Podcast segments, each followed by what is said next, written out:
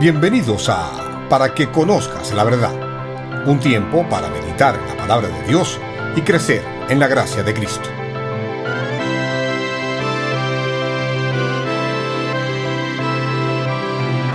Hoy con el pastor Elio Enay Martes. Considero que hay muchas personas en nuestros días que simpatizan con la fe. Cierto es que hay temas que encienden los ánimos y sacan lo peor de algunos, llevándolos a estar muy molestos con la cristiandad. Pero los principios y enseñanzas de la fe cristiana buscan que experimentes la verdadera libertad. El punto de partida está en si vivimos buscando satisfacer nuestros deseos egoístas o si procuramos la bendición que el Dios Creador ha prometido a los que le siguen y obedecen.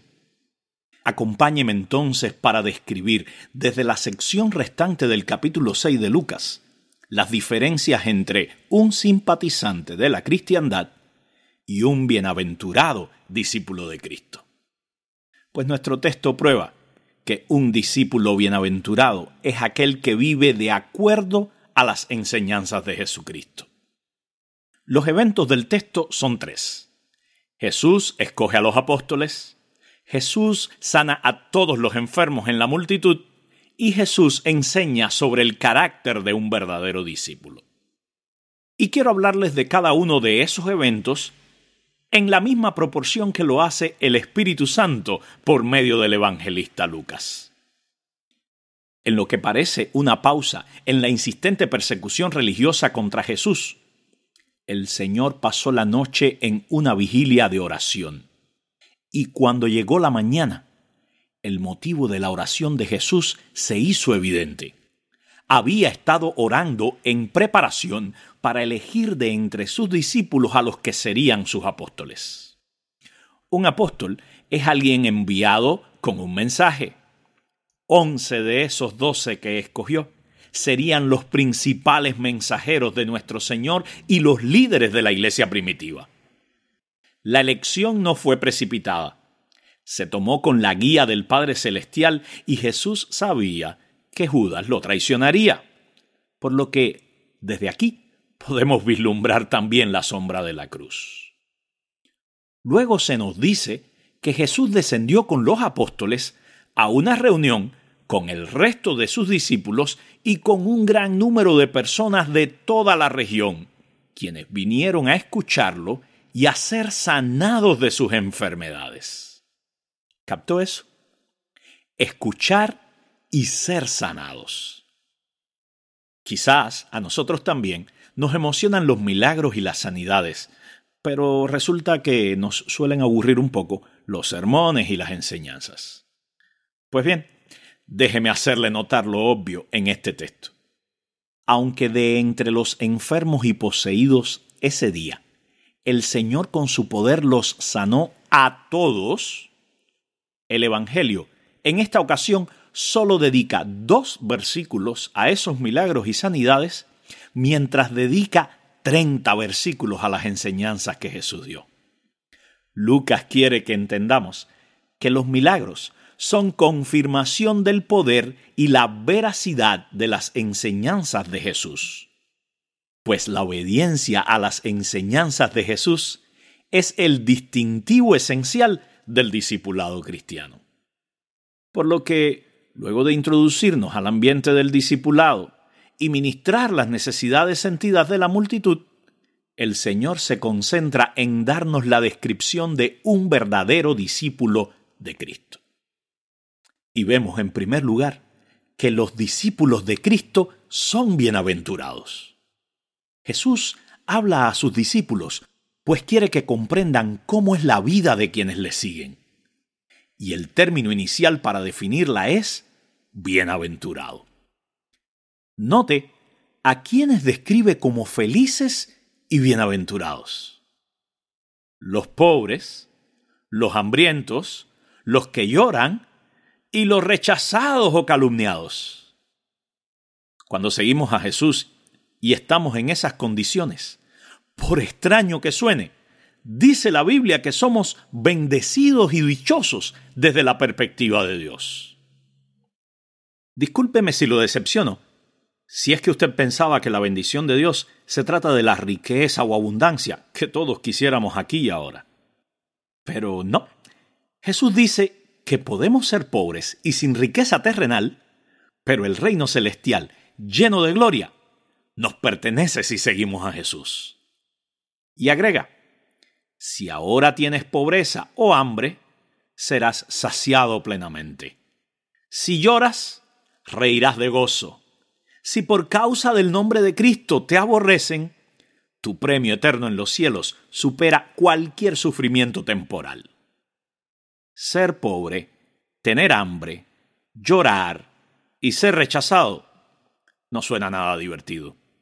Tanto es así que de continuo oramos todos los días a Dios porque nos bendiga con liberación en esas áreas. Y síguelo haciendo si bien quieres. Pero igual de ansiosos deberíamos sentirnos por nuestra pobreza espiritual.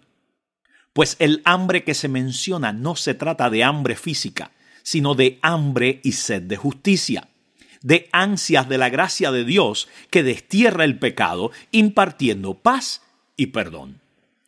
Porque si no reconoces tu necesidad de perdón y del favor de Dios, ni anhelas su reino, entonces llorarás cuando Cristo regrese en toda su gloria. Ay de nosotros si toda nuestra riqueza es terrenal, pero estamos vacíos espiritualmente. Ay de nosotros si nuestra sola satisfacción está en los placeres del mundo. Ay de nosotros si nos creemos sabios en nuestra propia opinión y no damos la gloria de vida a Cristo. Ay de nosotros si procuramos la aceptación de los hombres y menospreciamos la aprobación de Dios. Esas son advertencias de Jesús en este texto. Puedes ser una persona rica, satisfecha, feliz y aceptada, alguien para quien todo luce maravilloso. Pero si no tienes a Jesucristo, tu futuro eterno serán aflicciones y tristezas. Porque la felicidad de todo menos Jesús es temporal. Pero el gozo de Jesús y nada más es eterno. Y es que un discípulo de Cristo es alguien que lo reconoce a Él como su mayor necesidad y vive su vida con la mirada en lo eterno y no en lo temporal. En segundo lugar, los discípulos de Cristo aman a la manera de Dios. ¿Hay personas en este mundo que describirías como tu enemigo? ¿Te han hecho daño o solo se trata de que tienen opiniones diferentes? ¿Solo haces cosas buenas por tus amigos? ¿Cuándo fue la última vez que mostraste bondad a un extraño? Cristo afirmó que es importante tratar a otros con amor, incluidos nuestros enemigos. Sí, eso es lo que dice el texto. Los discípulos de Jesús debemos amar y hacer el bien a quienes no nos aman. Tratar a otras personas como Dios nos trata a nosotros, no buscando nuestro propio beneficio o satisfacción, sino lo que es bueno para ellos. La verdad es que muchos dan la espalda al mensaje de Jesús no porque sea un mensaje de verdadera libertad, sino por el llamado a amar a los enemigos. Y es que la sociedad humana, desde mucho antes del siglo XXI, opera esencialmente en clave egocéntrica. Pero Cristo dice, ama, haz el bien, bendice, ora. Eso explica lo que significa amar a los enemigos. Pues no se trata de emociones, sino de voluntad. Nuestro trato a los demás debe ser generoso y perdonador, no crítico ni condenatorio. Debemos estar preparados para ayudar a otros, pues los que ponen a los demás antes que a sí mismos demuestran ser hijos del Dios verdadero y tienen grande galardón. Entendamos esto. Jesús no nos ordenó a sus seguidores que sintiéramos de cierta manera, sino que actuáramos de cierta manera.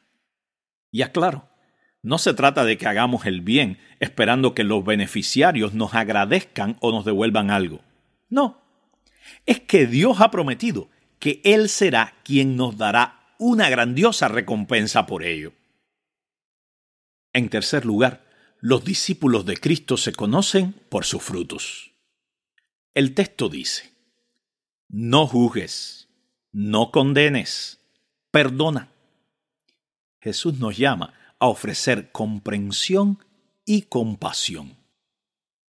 Esto no significa que no seamos llamados a tomar una posición contra el mal, ni tampoco a abstenernos de advertir a otros del peligro ético y espiritual. Pero lo que está en juego es la actitud.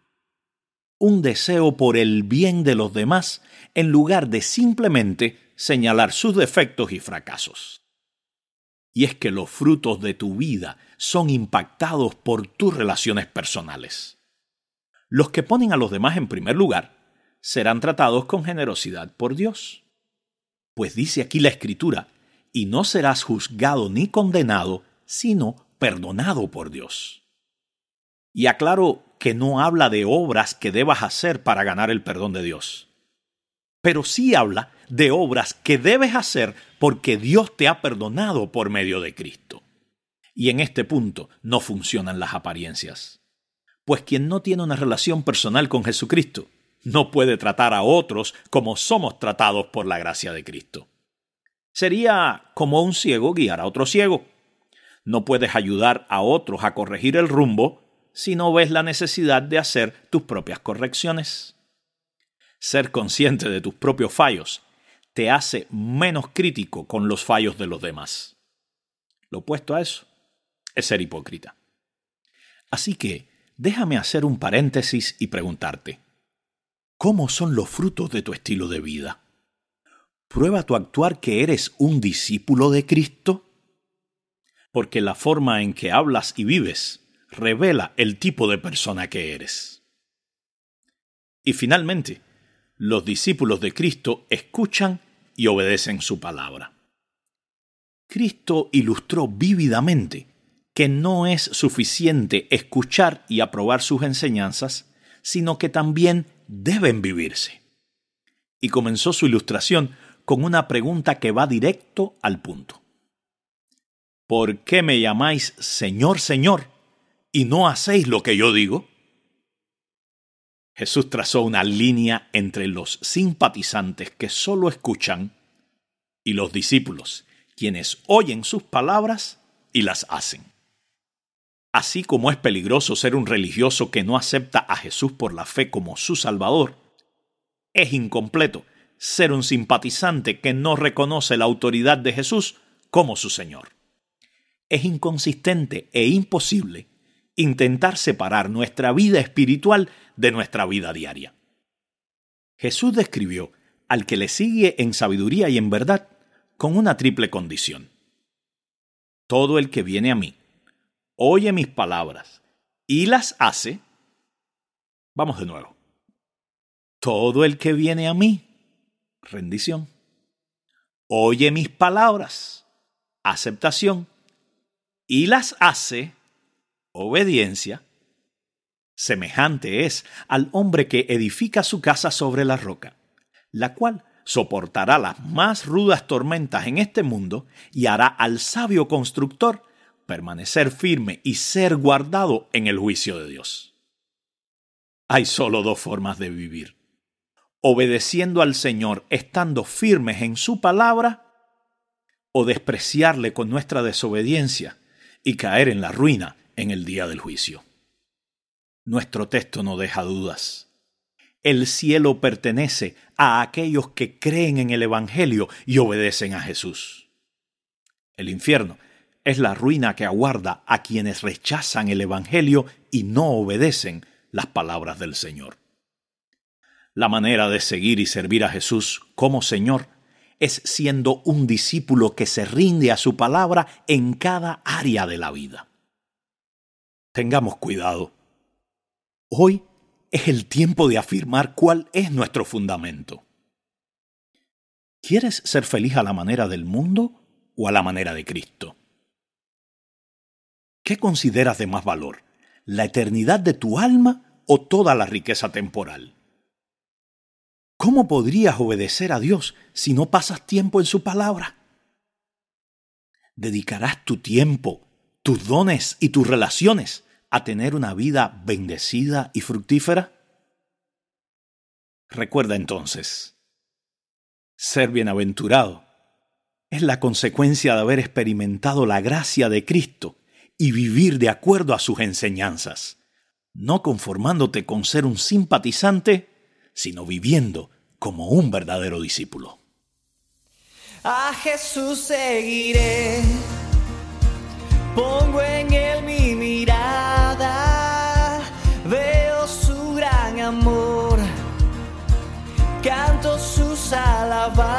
a Jesús seguiré.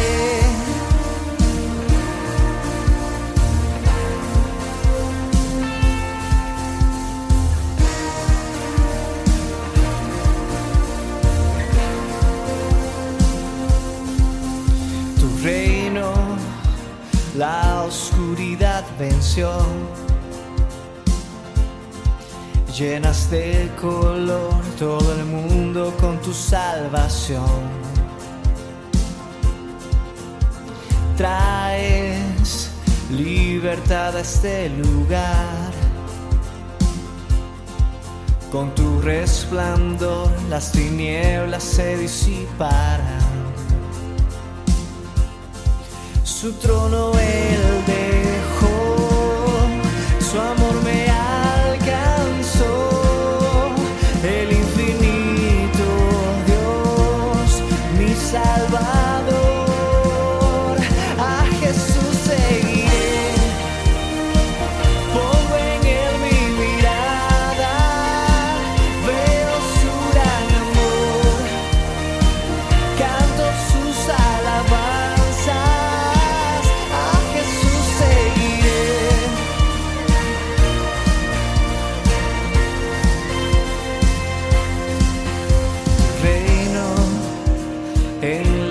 se verá. Con tu esperanza la creación alumbrarás. Para siempre vives en mi corazón. Ya no hay temor, vida encuentro en tu perfecto amor. Su trono él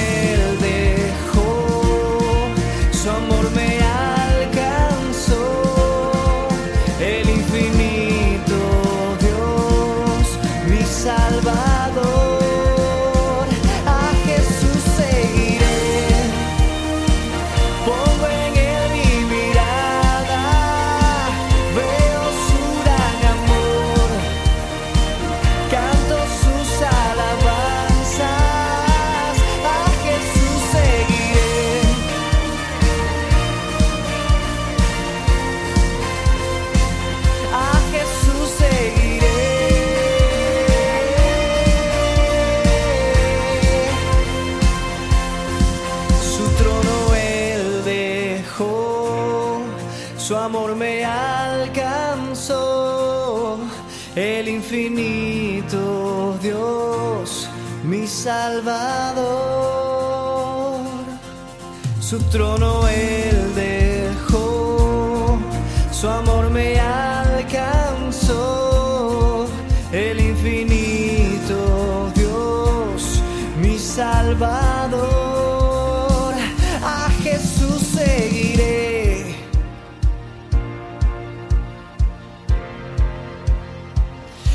Jesús seguiré.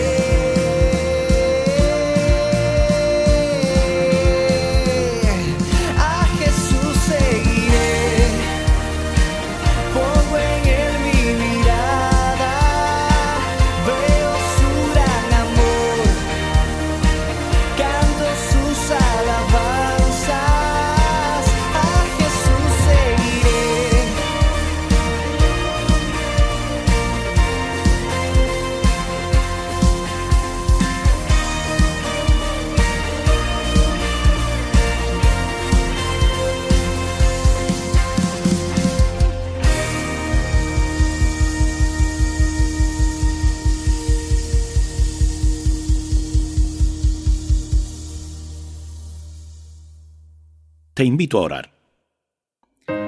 Padre Dios, descubrir las bondades de las riquezas que nos otorgas en Cristo nos produce ánimo y gozo en medio de este mundo caído.